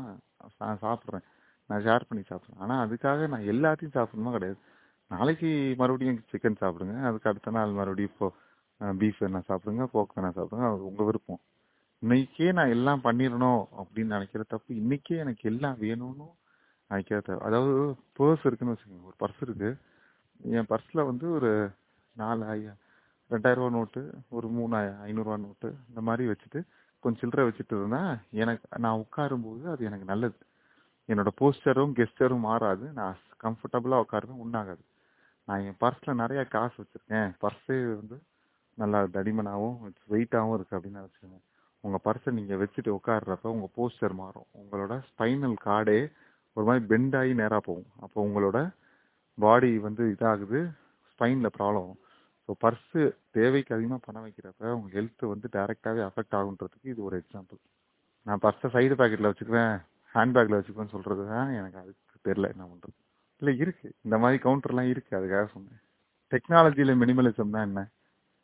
டெக்னாலஜி வந்து மினிமலிசம் கடைப்பிடிக்காதனால எப்படி இருக்குது கடைப்பிடித்ததுனால எப்படி இருக்குது டெக்னாலஜியில் மினிமலிசம்னா வந்து அதே அதேதான். நம்மளுக்கு என்ன கேஜெட்ஸ் தேவைங்கிறத பார்த்து நம்ம வாங்கிக்கிறது தான் இப்போ வந்து தேவையில்லாம வந்து கேஜெட்ஸு என்னன்னா வந்து அமேசான்ல வந்து தேவையில்லாம வந்து நிறைய பேர் வந்து ஆர்டர் போட்டுக்கிட்டே இருப்பாங்க. அது வந்து அவங்களுக்கு ஒரு ஹேபிட்டாவே ஆயிடுது. ஸோ அதெல்லாம் வந்து நம்மளுக்கு தெரியும் அதாவது இப்போ என் கையில வந்து ஒரு பத்தாயிரம் ரூபாய் இருக்கு. நான் வந்து பத்தாயிரம் ரூபாய் கேஷா இருக்கு. அதை வந்து நான் எடுத்து எடுத்து செலவு பண்றேன்னா எவ்வளோ செலவாகுங்கிறது எவ்வளோ கம்மியாயிட்டு இருக்குங்கிறத நான் பிசிக்கலா பார்க்க முடியும். இப்போ இந்த கார்டு ஸ்வைப்பு அதுக்கப்புறம் வந்து இந்த ஆன்லைன் பேமெண்ட் இதெல்லாம் வந்த பிறகு என்னென்னா நம்மளுக்கு அமௌண்ட்டு அந்த கேஷே வந்து ஒரு நம்பராக தான் தெரிய ஆரம்பிச்சிருது. நம்ம வந்து அதை அந்த ஸ்டேட்மெண்ட்டையும் போய் செக் பண்ணவும் மாட்டோம். ஸோ நம்ம பாடியில் ஸ்வைப் பண்ணிக்கிட்டே இருப்போம். திடீர்னு பார்த்தா டிக்ளைன் ஆகும்போது தான் தெரியும் ஓ காசு தீர்ந்து போச்சோ அப்படின்னு. எனக்கு தெரிஞ்சு எவ்வளோ பேர் வந்து ஸ்டேட்மெண்ட்டை வந்து க ஒரு ஃப்ரீக்வன்சியில் செக் பண்ணுறாங்கன்னே தெரியாது. எ- எதுலேயோ ஒன்றில் வந்து ஒரு சப்ஸ்கிரிப்ஷன் வாங்கி வச்சுருப்பாங்க. அந்த சப்ஸ்கிரிப்ஷன் யூஸ் பண்ணாமலே இருக்கும். ஃபார் எக்ஸாம்பிள் ஒரு ஆடிபிள் சப்ஸ்கிரிப்ஷன் வாங்கியிருப்பாங்க. இல்லை வந்து அமேசான் ப்ரைம் சப்ஸ்கிரிப்ஷன் நெட்ஃப்ளிக்ஸ் ஏதோ ஒன்று வாங்கியிருப்பாங்க. அது அவங்க யூஸ் பண்ணியிருக்கவும் மாட்டாங்க. அது வந்து மாதம் மாதம் பார்த்தீங்கன்னா அது ஆட்டோ டிடெக்ட் ஆகிட்டே இருக்கும். திடீர்னு பார்த்தா வந்து ஓ இதில் சப்ஸ்கிரிப்ஷன் வாங்கியிருக்கேனா? இது டிடெக்ட் ஆகுதா அப்படிங்கிறதே வந்து ஒரு ஆறு மாதம் ஏழு மாதம் கழிச்சு தான் தெரியும். அதனால தான் வந்து இந்த சப்ஸ்கிரிப்ஷன் பேஸ்டு மாடலே வந்து பயங்கர ஹிட்டு ப்ளஸ் வந்து கம்பெனிக்கெலாம் பெரிய சக்ஸஸ் வந்ததுக்கு ரீசனே இதுதான். அதாவது நம்ம ஒரு ப்ராடக்ட்டே வந்து யூஸ் பண்ணாமல் இருக்கிறதுக்கு வந்து சப்ஸ்கிரிப்ஷன் மாடலில் வந்து நம்ம மாதம் மாதம் பே பண்ணிகிட்டு இருக்கோம். ஸோ அதான் அப்போ மினிமலிசம் நீங்கள் சொல்கிறது அதுதான். எல்லாமே வித் அதாவது நான் கவுண்டபிள் அதாவது முன்னாடி வந்து வீட்டில் வந்து டெலஃபோன் இருந்தது. டெலஃபோன் இருக்கப்போ நமக்கு முக்கியமான நம்பர் கொஞ்சம் மினிமலாக தான் நமக்கு காண்டாக்டில் இருப்பாங்க. எனக்கு தெரிஞ்சு நான் ஒரு இருபது நம்பர் முப்பது நம்பர்லாம் ஞாபகம் வச்சுருக்கேன். இன்னைக்கு மொபைல் ஃபோன் வந்துருச்சு. மினிமலிசம் அந்த காண்டாக்ட் வந்து வைட் ஸ்ப்ரெட் ஆயிடுச்சு இன்னைக்கு எனக்கு எங்கள் வீட்டில் இருக்கிற அப்பா அம்மா நம்பரே சில நேரத்தில் ஞாபகம் வர மாட்டேங்குது. மொபைல் ஃபோனை எடுத்து பார்த்தா தான் தெரியும் ஸோ மினிமலிசம் இல்லாமல் டூ மணி அந்த நிறைய கான்டாக்ட்ஸு அந்த அதிகமான நம்பர்ஸில் போகிறப்ப நமக்கு எதுவுமே ஞாபகம் இருக்குது என்ன நடக்குதுன்னே தெரியாது. திடீர்னு நிறைய டைம் வந்து எனக்கு இன்னைக்கு இஎம்ஐ டேட்டு இன்னைக்கு லாஸ்ட் டேட்டுன்றதே அன்னைக்கு காலையில் வர மெசேஜஸ் தான் தெரியும். மெசேஜ் வரலைன்னா அதுக்கும் பெனால்ட்டி தான். ஸோ எதுவுமே நீங்கள் கரெக்டாக எல்லாம் ஒரு நாலு பில் ஒரே ஒரு மொபைல் ஒரே ஒரு லேண்ட்லைன் ஒரு காரு அதுக்கு ஒரு இன்சூரன்ஸ் ஒரே ஒரு இஎம்ஐ அதே மாதிரி இஎம்ஐ கூட எல்லா பேங்க்லேயும் கொடுக்குறான்ட்டு. இந்த பேங்க்ல இதில் ஒரு டூ லேக்ஸ் போட்டுக்க. அதில் ஒரு ஃபைவ் லேக்ஸ் போட்டுக்க. இதில் ஒரு த்ரீ லேக்ஸ் போட்டுக்க. அப்படின்னு நீங்கள் போட்டிங்கன்னா ஒவ்வொன்றும் ஒரு டேட்டில் வரும். அதை ப்ராப்பராக மெயின்டைன் பண்ணி ஃபண்டு மெயின்டைன் பண்ணும் இஎம்ஐக்கு அப்புறம் ஒவ்வொன்றும் ஒவ்வொரு இதில் இருக்கும். நாளைக்கு இப்போ நீங்கள் ஒரு லோன் கேட்டாலும் என்ன சார் நீங்கள் ஆல்ரெடி ஏழு எட்டு லோன் வச்சிருக்கீங்க அப்படிமா தேவையே இல்லை. நான் இப்போ என்ன சொல்கிறேன்னா மல்டிபிள் லோன் வச்சுருக்கீங்களா? ட்ரை டு க fix it under one loan ஒரு லோன் கீழே கொண்டு வர ட்ரை பண்ணுங்கள் அந்த ஒரு லோனையும் சீக்கிரம் முடிச்சுட்டு லோன் இல்லாமல் இருக்கிறதுக்கான முயற்சி எடுக்கிறது ரொம்ப ரொம்ப நல்லது. இஎம்ஐக்காக தான் வேலைக்கே போகிறோம் என்னால் ஒரு மாதத்துக்கு கூட ரிஸ்க் எடுத்து என் ஜாப்ல இருந்து ரிஸ்க் எடுத்து என்னால் ஒரு காரியம் பண்ண முடியாது. ஏன்னா எனக்கு அந்த மாதம் இஎம்ஐ பெண்டிங் ஆயிரும். இஎம்ஐக்காக வேலைக்கு போகிற நிலைமைக்குள்ள தான் இன்னைக்கு இருக்கும். அது முன்னாடியும் அப்படிதான் நீங்கள் இது மட்டும் இல்லை முன்னாடி ஒவ்வொரு ஃபேமிலிலையும் பார்த்தீங்கன்னா பத்து பதினஞ்சு குழந்தை இருப்பாங்க. எவன் மூத்தவன் எவன் நடுவில் பிறந்தான் எவன் கடைசி பிறந்தான் ஒரு பையன் ரெண்டு பையன் திருவிழாவில் தொலைஞ்சிட்டாங்கப்பா. ரெண்டு மூணு பேர் மஞ்சக்காமல செத்து போயிட்டாங்க. அது போக மிச்சம் இந்த பத்து இதில் இவன் மூத்தவனா அவன் மூத்தவனான்னு தெரில அந்த அளவுக்கு தான் நம்ம மூத்தவங்க காலத்தில் இருந்துச்சு இப்போ இருக்கிற ஒரு குழந்தையும் ரெண்டு குழந்தையும் அவங்களோட இன்ன டவுட் பார்த்து அவங்கள நம்ம கரெக்டாக வளர்க்குறோம்னு நினைக்கிறேன். இல்லை இந்த நீங்கள் குழந்தை பெற்றுக்கிற கான்செப்ட்லாம் சொன்னீங்கல்ல அந்த காலத்துலலாம் ஐ மீன் அந்த காலம்னா இப்போ ரொம்ப பின்னாடிலாம் இல்லை. நம்மளுக்கு முந்தின ஜென்ரேஷன் இல்லை அதுக்கு முந்தின ஜென்ரேஷன் என்னென்னா இஷ்டத்துக்கு குழந்தைய பெற்றுட்டு நிறைய ரிசோர்ஸஸை வேஸ்ட் பண்ணிட்டாங்க. அப்போல்லாம் வந்து அவங்களுக்குலாம் வந்து ஜாப் ஆப்பர்ச்சுனிட்டிஸ் நிறையா இருந்தது. மிலிட்ரிக்கே வந்து யார் போய் சேருவாங்கன்னா வந்து லவ் ஃபெயிலியர் ஆனவனோ இல்லை வந்து வாழ்க்கையை எடுத்தவனோ தான் போய் இப்போ அப்போல்லாம் மிலிட்ரியில் சேர்ந்துருக்கானுங்க. அந்த மாதிரி தான் படம் படத்துலையும் காட்டியிருக்கானுங்க. ஆனால் இப்போ வந்து ஒருத்தர் வந்து போய் ஆர்மியில் சேரணுன்னாலே வந்து அதுவே வந்து கம்பசம் தான். அதுக்கு காரணம் வந்து இந்த குழந்தை பெற்றுக்கிறதுல வந்து மினிம் மினிமலிசம் வந்து நம்மளுக்கு முந்தின ஜென்ரேஷன் யூஸ் பண்ணாமல் இருந்தது தான். கரெக்டு தான். மினிமலிசம் ஆனா என்னதான் மினிமலிசம் நம்ம பேசினாலும் மக்கள் தொகை மட்டும் ஒன் தேர்ட்டி ஒன் ஃபார்ட்டி க்ரோர்ஸ்னு போயிட்டு இருக்காது ஏன்னு தெரியல. அது ஏன்னா இப்போ இங்க வந்து ஒரு பத்து பேர் வந்து டேட்டிங்லேயோ ரிலேஷன்ஷிப்லேயோ இருக்காங்கன்னா அதில் அதுல வந்து ஒரு மூணு பேர் தான் கல்யாணம் பண்ணிக்குவாங்க. ஓகேவா? மூணு பேர் தான் கல்யாணம் பண்ணிக்கிறாங்கன்னா அந்த கல்யாணம் பண்ணிக்கிற பத்து பேர்ல பாத்தீங்கன்னா ஒரு மூணு பேர் தான் குழந்தை பெற்றுக்குவாங்க. ஆனா நம்ம ஊரில் அதுலேயே ஒரு ஒரு பிஸ்னஸ் கான்செப்ட் வச்சிருக்காங்கல்ல அரேஞ்ச் மேரேஜ் அப்படிங்கிற ஒரு நேம்ல அதுல என்னன்னா வந்து எல்லாருக்கும் வந்து இருபத்தஞ்சு வயசானால் கல்யாணம் ஆயிடணும் கல்யாணம் ஆகி ஒரு வருஷத்துல கண்டிப்பா குழந்தை பிறக்கணும். இல்லைன்னா வந்து அப்படி அந்த ஒன் இயர்ல குழந்தை பெற்றுக்கலன்னா வந்து அது ஏதோ பெரிய குற்றம் மாதிரி வந்து ஏன் இன்னும் குழந்தை பெற்றுக்கல குழந்தை பெற்றுக்கலன்னு வந்து பக்கத்துல இருக்கவங்க எல்லாம் சொல்றதுனால தானே பாதி பேர் குழந்தை பெற்றுக்கிறது. சரி ஓகே எதுவுமே மினிமலிசம் இருக்கா? நல்லது தான் இப்போ உங்களை மாதிரி ஒரு அழகான பையன் இருக்கான்னு வச்சுக்கோங்களேன். மினிமலிசமாக ஒரு கேர்ள் ஃப்ரெண்ட் மெயின்டைன் பண்ணானா எல்லாம் இருக்கும். நாளைக்கு வந்து எக்ஸு இருக்கிற இடத்துல சரி ஒரு எக்ஸாவது இருந்துட்டு போகுதுன்னு விட்டுலாம் x square x cube x power of four x power of டென்னு இருந்துச்சுன்னா அதை வந்து ஒன்னால மல்டிப்ளை பண்ணுற வரைக்கும் பிரச்சனை இல்லை. ரெண்டால் மல்டிப்ளை பண்ணிட்டோம் அதுக்கப்புறம் லைஃப் ரொம்ப டேஞ்சர் ஆகிடும் அதனால வந்து எதுவுமே மினிமலிசமா வச்சுக்க தப்பு. அதான் உங்க வயசு பையங்க கிட்ட நீங்க சொல்லுவீங்கன்றதுனால நான் சொல்றேன். சரி. டிஸ்க்ளைமர் போட்டாரு. அதே மாதிரி இந்த நான் படங்கள்ல கூட இப்ப சில பேர் வந்து ஒரு படம் எப்பயாவது நடிப்பாங்க கான்சென்ட்ரேட் பண்ணி நடிப்பாங்க. ஹிட்டோ ஃபெயிலியரோ பட் அவங்களுக்கு அவங்க அந்த ஹீரோவோட இது நல்லா இருக்கும். சமீபத்துல விஜய் சேதுபதி பாத்தீங்கன்னா எனக்கு தெரிஞ்சு அது ஒரு விஜய் சேதுபதி படமா வெள்ளிக்கிழமைனா ஒரு படம் ரிலீஸ் ஆகும். அப்படின்றப்போ அந்த ஒரு இமேஜோட வேல்யூவே ரொம்ப குறைஞ்சு போச்சு. நல்லா இருந்தா திடீர்னு அவர் பாத்தீங்கன்னா அத்தனை படம் நடிக்க இப்ப என்னன்னா நிறைய படத்துல இருக்காரு. ஆனா அவர் நடிச்சதுல ஒரு அஞ்சு படம் தான் ஏதோ ஓடுச்சு. அப்படின்ற அளவுக்கு ஆயிப்போச்சு. ராமராஜனா ராமராஜனுக்கு வந்து தீபாவளி அன்னைக்கு மூணு படம் ரிலீஸ் ஆயிருக்கியா? ஒரே தீபாவளிக்கு அவனுக்கு அப்படியா? ரைட் இப்ப ராமராஜ் எங்க இருக்காரு? அவர் எங்க இருக்காருன்னே தெரியலையப்பா. ஆனா ரஜினி பாத்தீங்கன்னா பாபாக்கு அப்புறம் வ- படையவுக்கு அப்புறம் பாபா பாபாக்கு அப்புறம் சந்திரமுகின்னு நினைக்கிறேன். சந்திரமுகியா? என்ன படம் நடிச்சார்? ஆனால் கேப் பார்த்தீங்கன்னா ரெண்டு வருஷம் மூணு வருஷம். மினிமமா படம் நடித்தாலும் கான்சென்ட்ரேட் பண்ணி ஹீரோஸ் நான் இப்போ சமீபத்துல வந்து சார்பட்டா ஆர்யாவோட படம். அந்த படத்துக்கு நான் ஒர்க் அவுட் பண்ணிக்கிறேன். படம் ஃபெயிலியர் ஆனாலும் ஆர்யாவோட இமேஜ் குறையாது. படம் சக்ஸஸ் ஆனால் என்னோட இமேஜ் வந்து த்ரீ டைம்ஸ் ஃபோர் டைம்ஸ் அதிகமாகிடும் ஸோ மினிமலிசமாக இருக்கும். நான் எல்லா படத்துலையும் நடிப்பேன். நான் எல்லா இடத்துலையும் வருவேன். ஆனால் என் பாடியை மெயின்டைன் பண்ண மாட்டேன். ஓடுற வரைக்கும் ஓடட்டும். அப்படின்னு இருந்தோம்னா பத்தோட பதினொன்றா தான் இருப்போமே தவிர நம்மளால் வந்து ரிமார்க்கபிளாக எதுவும் பண்ணுறது கஷ்டம். அது இன்னொன்று என்னன்னா ஆஹ், யாகாவாராயினும் நாக்காக்க காவாக்கா சோகாப்போ சொல்லு இருக்கப்பட்டு சொல்கிறாங்கல்ல எவனா இருந்தாலும் நாவை காக்கிறோம் நாவை காக்குறதே மினிமலிசம் தான். கண்டதையும் பேசி கண்டதையும் வாயில வர்றதெல்லாம் பேசிட்டு இருந்தோம்னா எங்கேயாவது அடி வாங்குவோம் கண்டிப்பா. என்ன வேணுமோ அளவ அளவான பேச்சு இருந்தா தான் நம்மளோட வார்த்தைக்கும் மதிப்பு இருக்கும் பேச்சுக்கும் மதிப்பு இருக்கும். இந்த டிஸ்க்ளைமர் யாருக்கு? நமக்கா?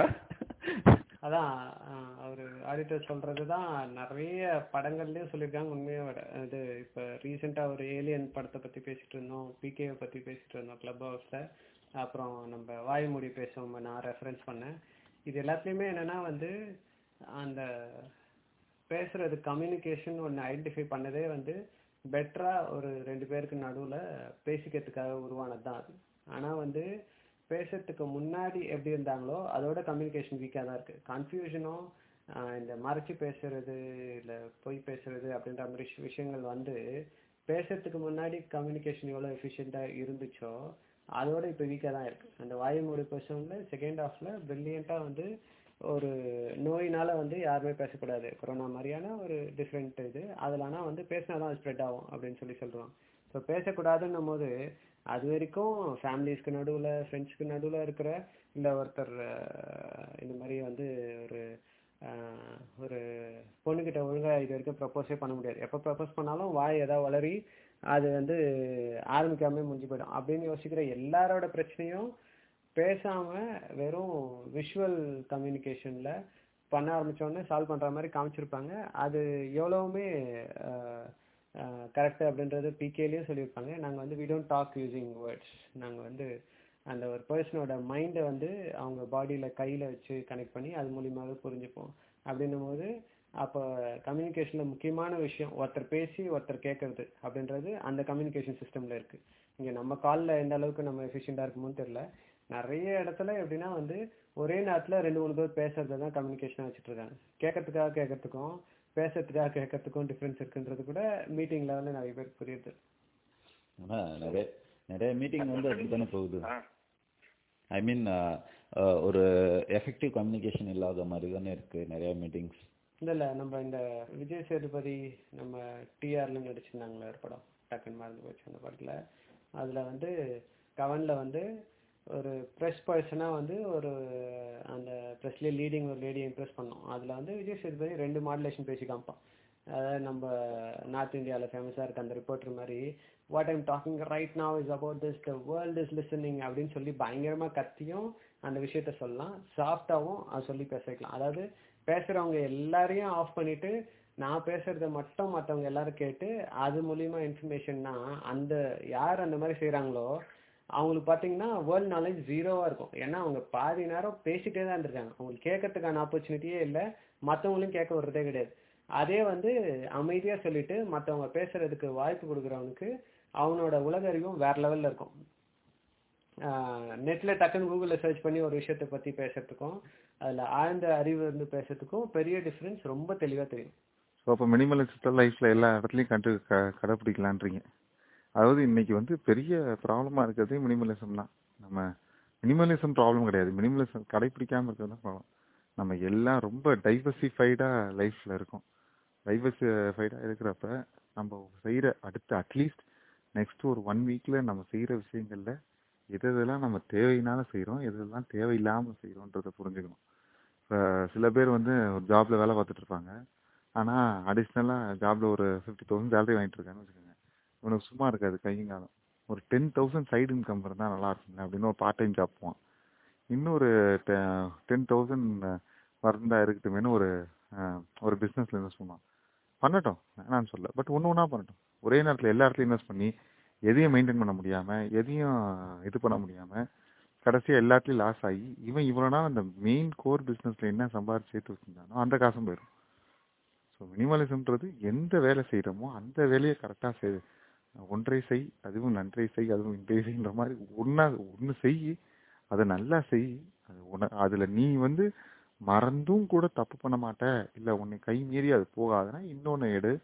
அதில் முதல்ல ட்ரெயினிங் ஆறு அதுக்கப்புறம் அதில் காம்படிட்டாக இருந்து அதில் ஸ்பெஷலிஸ்ட் ஆகு. அதுக்கப்புறம் அடுத்தது பண்ணு நான் எல்லாத்தையும் பார்ப்பேன்னு எல்லாமே பண்ணோம்னா இது நம்ம ஏற்கனவே பேசின அந்த மல்டிபிள் டாஸ்க் மாதிரி தான். எல்லாமே பண்ணுவேன். நான் எல்லா இடத்துலையும் செலவு பண்ணுவேன். நான் எல்லாமே பண்ணுறத விட ஒரு விஷயம் எடுத்து ஒரு விஷயத்த உருப்படியாக செஞ்சு ஒரு விஷயத்த இது பண்ணி ஏதாவது ஒன்று பண்ணோம்னா அது ஓகே நான் எல்லாமே ரெண்டு கம்ப்யூட்டர் யூஸ் பண்ணுவேன். வீட்டில் ரெண்டு டிவி இருக்கும். நிறைய வீட்டில் ரெண்டு டிவி எல்லாம் வச்சுருக்காங்க. பெட்ரூமில் ஒன்று ஹாலில் ஒன்று ஆனால் ரெண்டு டிவியுமே ரீசார்ஜ் பண்ணாமல் தான் வச்சுருக்காங்க. எப்போ ஆன் பண்ணாலும் it's out of paid you are not paid this அப்படின்னு வருது. வண்டி மூணு வண்டி வச்சுருப்பானுங்க. மூணு வண்டி ரிசர்வில் தான் இருக்கும். பெட்ரோலே இருக்காது அதில். இல்லை எந்த வண்டி எடுத்தாலும் வச்சு அது இன்சூரன்ஸ் காலி ஆச்சு நீ வேணா கட்டிடேன் அப்படிமானுங்க ஸோ அதனால எதுவுமே குறைவா இருக்கிறப்ப அது நம்ம கண்ட்ரோல்ல இருக்கணும். அதிகமாயிடுச்சுன்னா அது அது கண்ட்ரோல் நம்ம போயிடும் கையில் கொஞ்சம் காசு இருந்தால் நீதான் அதுக்கு எஜமானி. கழுத்து வரைக்கும் காசு இருந்தால் அதுதான் உனக்கு எஜமானி. நான் இதுக்கு முன்னாடி சொன்னதுல வந்து நம்ம சம்பாதிக்கிற காசை செலவு பண்றது இல்ல அதை சேவ் பண்றது அது என்ன பெர்சன்டேஜ் அது ஒவ்வொருத்தரோட டெசிஷனா இருக்கலாம். ஆனா நம்ம கல்ச்சர்ல இருக்க ஒரு மிகப்பெரிய பிரச்சனை என்னன்னா எனக்கு தெரிஞ்சு நிறைய பேர் கடன்ல போய் விவசாயிகள் உட்பட கடன் எல்லாத்துலயும் போய் மாட்டிக்கிட்டு ஃபினான்ஷியலி பயங்கர இன்ஸ்டேபிளா இருக்கிறதுக்கு காரணம் சக்திக்கு மீறி அவங்களும் அவங்க வீட்டில் இருக்கவங்களும் சுற்றி இருக்கிறவங்களும் கல்யாணம் பண்ணுறதுனால தான். இப்போ எக்ஸாம்பிளுக்கு ஒருத்தரோட லைஃப் ஸ்டைல் படி அவங்க வந்து ரெகுலராகவே அவங்க வீட்டில் அவங்க சொந்தக்காரங்களை கூப்பிட்டு ஒரு பத்து பேர்லேருந்து ஐம்பது பேர் வீட்டில் கல்யாணம் பண்ணுறவங்க இல்லை கோயிலில் நூறு பேர் வச்சு கல்யாணம் பண்ணுறவங்க எல்லாருமே இவங்க சொந்தக்காரங்க குரூப்பில் யாரோ ஒருத்தர் வந்து பெருசாக மண்டபம் எடுத்து மூணு நாள் கல்யாணம் பண்ணிட்டா போதும். அவனை நம்ம பீட் பண்ணோம் அப்படின்றதுக்காக கடன் வார ஆரம்பிச்சு அந்த கல்யாணன்ற லைஃப் ஸ்டைல் வந்து நிறைய பிஸ்னஸஸ் சர்வை பண்ண வச்சாலும் அந்த கல்யாணத்தை நம்ம எப்படி ட்ரெடிஷ்னலாக பண்ணியிருந்தோம் அப்படின்ற ஃபேக்டரே போயிடுச்சு.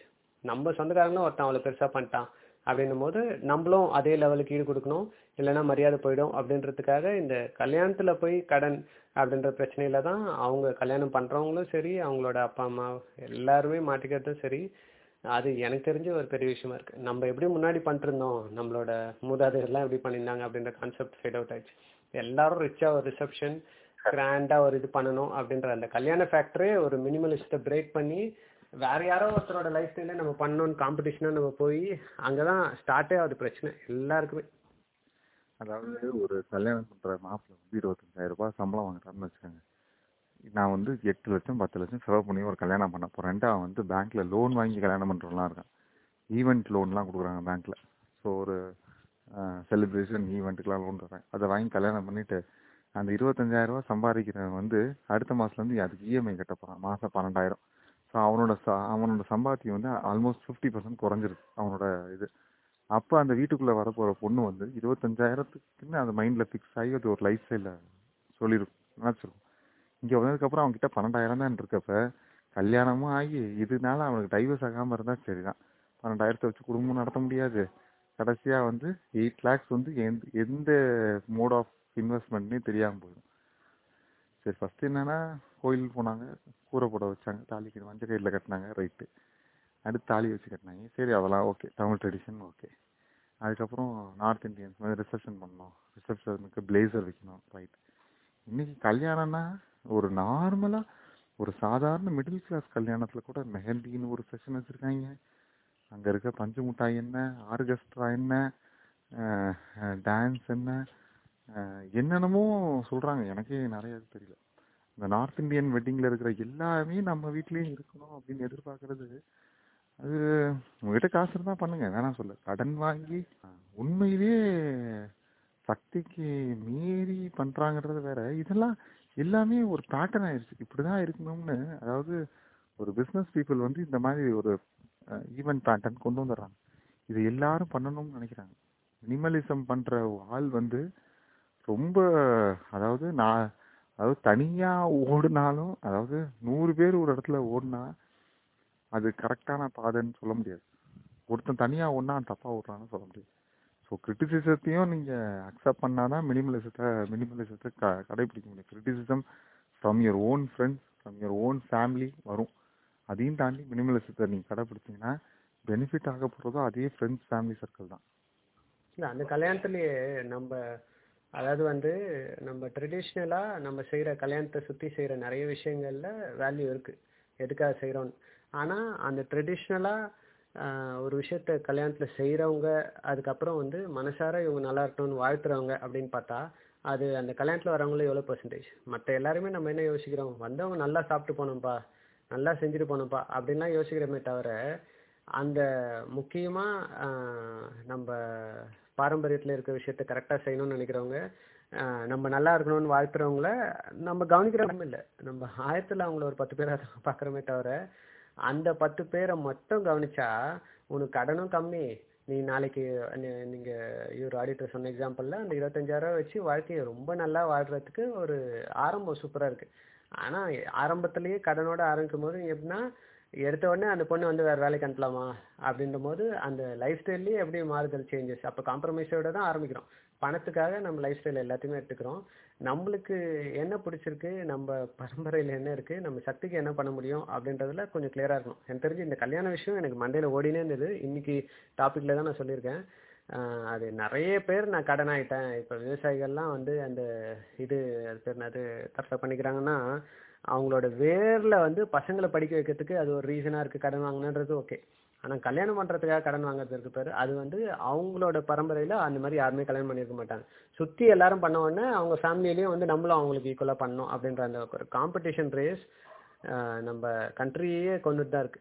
அதுவும் இந்த கடன் வாங்குற பாயிண்ட் ஆஃப் வியூவில் இந்த நகைலாம் வைக்கிறதுலாம் கூட உடனே வைக்கிறதுன்ற பாயிண்ட் ஆஃப் வியூ தான். நகை போடுறதுக்கான ரீசனே உடனே எடுத்துன்னு போய் அடக்கடல வைக்கிறது அப்படின்ற பாயிண்ட் தான். கடன் கடன் மேலும் கடன். சக்திக்கு மீறிய ஒரு விஷயத்த எந்த காரணத்துக்காகவும் நான் பண்ண மாட்டேன் அப்படின்னு யோசிக்கிறது தான் மினிமலிசம் என்னை பொறுத்த வரைக்கும். அது சக்திக்குள்ளே இருக்கிற விஷயத்த எப்படி எஃபிஷியண்டாக பண்ணிக்கிறீங்களோ அது உங்கள் லைஃப் ஸ்டைல் நீ ஜாலியாக இரு இல்லைனா கஷ்டப்படு சேவ் பண்ணாமல் இருக்கிறதுக்கு எது வேணா இரு. பட் சக்திக்கு மீறி போகிறது இது லைக் நீ ஒவ்வொரு நிமிஷமும் பாய்ச்சல் குடிக்கிறதுக்கு தான் சமம். அதுவும் டு சம்மரைஸ் என்ன சொல்லலாம்னா ஒரு மினிமலிஸ்டம்க்கு வந்து ஒரு பெரிய இனிமை யாருன்னா எக்ஸ்பெக்டேஷன்ஸ்னு நான் சொல்லுவேன். அதாவது எக்ஸ்பெக்டேஷன்ஸ்னால் எந்த மாதிரினா இப்போ ஒரு பையன் வந்து ஒரு கேர்ள் ஃப்ரெண்டை வந்து தேடுறான்னா வந்து அவனுக்கு ஏற்ற மாதிரி தேடினா ஓகே அவன் வந்து நான் பார்க்க போற கேர்ள் ஃப்ரெண்ட் வந்து ரஷ்மிகா மத்தின மாதிரி இருக்கணும். நான் போற பாய் ஃப்ரெண்ட் வந்து விஜய் தேவர்கொண்டா மாதிரி இருக்கணும்னா அதுக்கேத்த மாதிரி செலவுகள் அவங்கள போய் இம்ப்ரெஸ் பண்றதுக்கு பண்ணக்கூடிய எஃபர்ட் எல்லாமே வந்து இன்க்ரீஸ் ஆகும். ஸோ வந்து அதுக்காகவே வந்து நிறைய லோன்ஸ் வாங்குவாங்க. இன்னொன்று வந்து இந்த எக்ஸ்பெக்டேஷன்ஸ் வந்து it's leads to loans so loan வாங்கிட்டோம்னாலே வந்து அதுக்கு வந்து அந்த லோனை சுற்றியே நம்ம வந்து போக ஆரம்பிச்சிருவோம். இப்போ ஒரு செலிபிரிட்டி வந்து ஒரு பெரிய லெவல்ல வந்து மேரேஜ் பண்றாங்கன்னா ரெண்டு அலைன்ஸும் பாத்தீங்கன்னா செலிபிரிட்டியா தான் இருப்பாங்க. இப்போ வந்து அம்பானி வந்து அவன் பொண்ணுக்கு கல்யாணம் பண்றான்னா அது அதே ஸ்டேட்டஸ்ல ஈக்குவலா இருக்க ஒரு ஆளுக்கு தான் வந்து கல்யாணம் பண்ணுவான். ஸோ வந்து அந்த ஈவெண்ட்டே வந்து ஒரு பிஸ்னஸ் ஈவெண்ட் ரெண்டு குரூப்புக்கும் நடுவில் நடக்கிற ஒரு பிஸ்னஸ் ஈவெண்ட்டை தான் வந்து அதை வந்து மேரேஜாக ப்ரொஜெக்ட் பண்ணுறாங்க அவங்க வந்து அவங்கள்ட்ட நிறைய காசு இருக்குது அவங்க வந்து அதை பண்ணலாம். ஆனால் வந்து அதை பார்த்து இன்ஸ்பயர் ஆகி நம்ம வந்து ஒரு நார்மல் பீப்புள் அதே மாதிரி மேரேஜ் பண்ணணும்னு இருந்தான்னா அது வந்து பெரிய ட்ரபுள் தான் ஆகும். ஒன்றும் இல்லை சார் இந்த சூர்யா ஜோதிகா அவங்க கல்யாணத்தில் யூஸ் பண்ண அந்த மாலை வந்து நியர்லி வந்து ஒரு டென் லேக்ஸ் அது வந்து ஒரு ஒரு தடவை தான் யூஸ் பண்ண போகிறானுங்க அந்த கழுத்தில் வந்து இருக்க போகிறதே வந்து ஒரு த்ரீ டு ஃபோர் ஹவர்ஸ் தான். ஸோ வந்து சூர்யாவும் ஜோதியாவும் they can afford ten lakhs for that ஆனால் வந்து அதே மாலையை வந்து என் கல்யாணத்துக்கு நான் யூஸ் பண்ணுவேன்னு எத்தனை பேர் வாங்கியிருக்கானுங்க. அதனால எவ்வளோ பேர் வந்து காசு கட்டியிருக்கானுங்கன்னு பார்த்தீங்கன்னா அது நிறைய பேர் இருக்கானுங்க. கரெக்ட் கரெக்ட் இல்லை அந்த கல்யாணத்துலேயுமே டெவலப்பர் சொன்ன எக்ஸாம்பிளில் அந்த கல்யாணத்தில் அம்பானி டு இன்னொரு ஃபேமிலி வந்து அவங்க ஒரு பிஸ்னஸ் டீலாக பண்ணிட்டு இருக்காங்கன்னா அந்த ஃபேமிலியில் ஏதோ ஒரு கார்னரில் ஏதோ ஒரு லவ் மூலியமாக வேற ஒரு பர்சன் உள்ள நுழைஞ்சிடுறான்னா அந்த பர்சன் ஃபியூச்சரில் அவன் பண்ண போகிற கல்யாணங்கள் எல்லாத்துக்கும் கூட அந்த பிஸ்னஸ் ஃபேமிலியை வந்து சப்போர்ட் பண்ணலாம் அவன் நல்லா பண்ணலாம். பட் ஆனால் அவனோட சோர்ஸ் நெட்ஒர்க்கில் சொந்தக்காரங்கள இருக்கவங்க அவன் கெத்தா பண்ணிட்டான்றதுக்காக அம்பானியை பற்றி யோசித்து அந்த ஃபேமிலி ஆரம்பிக்கிறது இஸ் டேஞ்சரஸ் அது நிறைய நடக்குது. எவனோ ஒருத்தன் வேற ஒரு சூழலுக்குள்ளே ஒருத்தன் போயிட்டான்றதுக்காக மற்ற நெட்ஒர்க் எல்லாமே காம்படிட்டிவாக அதே மாதிரி நம்ம ரிச்சாக பண்ணணும் அப்படின்னு பண்ணுறது ஆரம்பமே பயங்கர டேஞ்சரஸ் அது சொத்தியும் அழிச்சிடும் இல்லைன்னா வந்து கடனோட தான் ஆரம்பிக்க வைக்கும். கரெக்ட் ஸோ மினிமலிசத்துல இன்னைக்கு நிறைய கல்யாண கான்செப்ட் வந்துருச்சு. நான் என்ன நினைக்கிறேன்னா ஒரே ஒரு சின்ன சம்மரி ஸோ வந்து மினிமலிசம் ஒரு பத்து ஒரு ஒரு கோடி ரூபாய்க்கு செக் செக் எடுக்கிறேன். செக் புக்கில் நான் சைன் பண்ண போகிறேன் நான் சைன் பண்ணுறதுக்காக பத்து பெண்ணை மூடியை திறந்து வச்சுட்டு நான் சைன் பண்ணேன்னு வச்சுக்கோங்களேன் அது முட்டாள்தனம். என்னால் ஒரு சிக்னேச்சரை பத்து பெண்ணில் போடவே முடியாது. ஒரே பெண்ணில் தான் ஒரு சிக்னேச்சர் போட முடியும். எனக்கு தேவை ஒரு பென் அதான் மினிமலிசம் ஒரு பெண்ணில் நான் சைன் போட்டு அந்த செக்கை பாஸ் பண்ணுறது நான் பத்து பென் வச்சுருக்கேன் பத்தும் கோல்டன் பென் பத்து பென்லையும் கொஞ்சம் கொஞ்சமாக சைன் பண்ணுவேன்னா செக் வந்து அத்தன்டிகேஷனில் ஃபெயில் ஆகி பவுன்ஸ் ஆகி மறுபடியும் என் கைக்கே வந்துடும் ஸோ எது தேவையோ அதை மட்டும் செய்வோம். தேவையில்லாத செய்ய வந்து சரி எனக்கு தெரிஞ்சு இந்த கான்வர்சேஷன் வந்து ஒரு நல்ல ஹெல்தி கான்வர்சேஷனாக போச்சு. ஓகே அடுத்த வாரம் ஒரு நல்ல டாப்பிக்கோட ஒரு நல்ல கான்வர்சேஷன் பண்ணலாம்.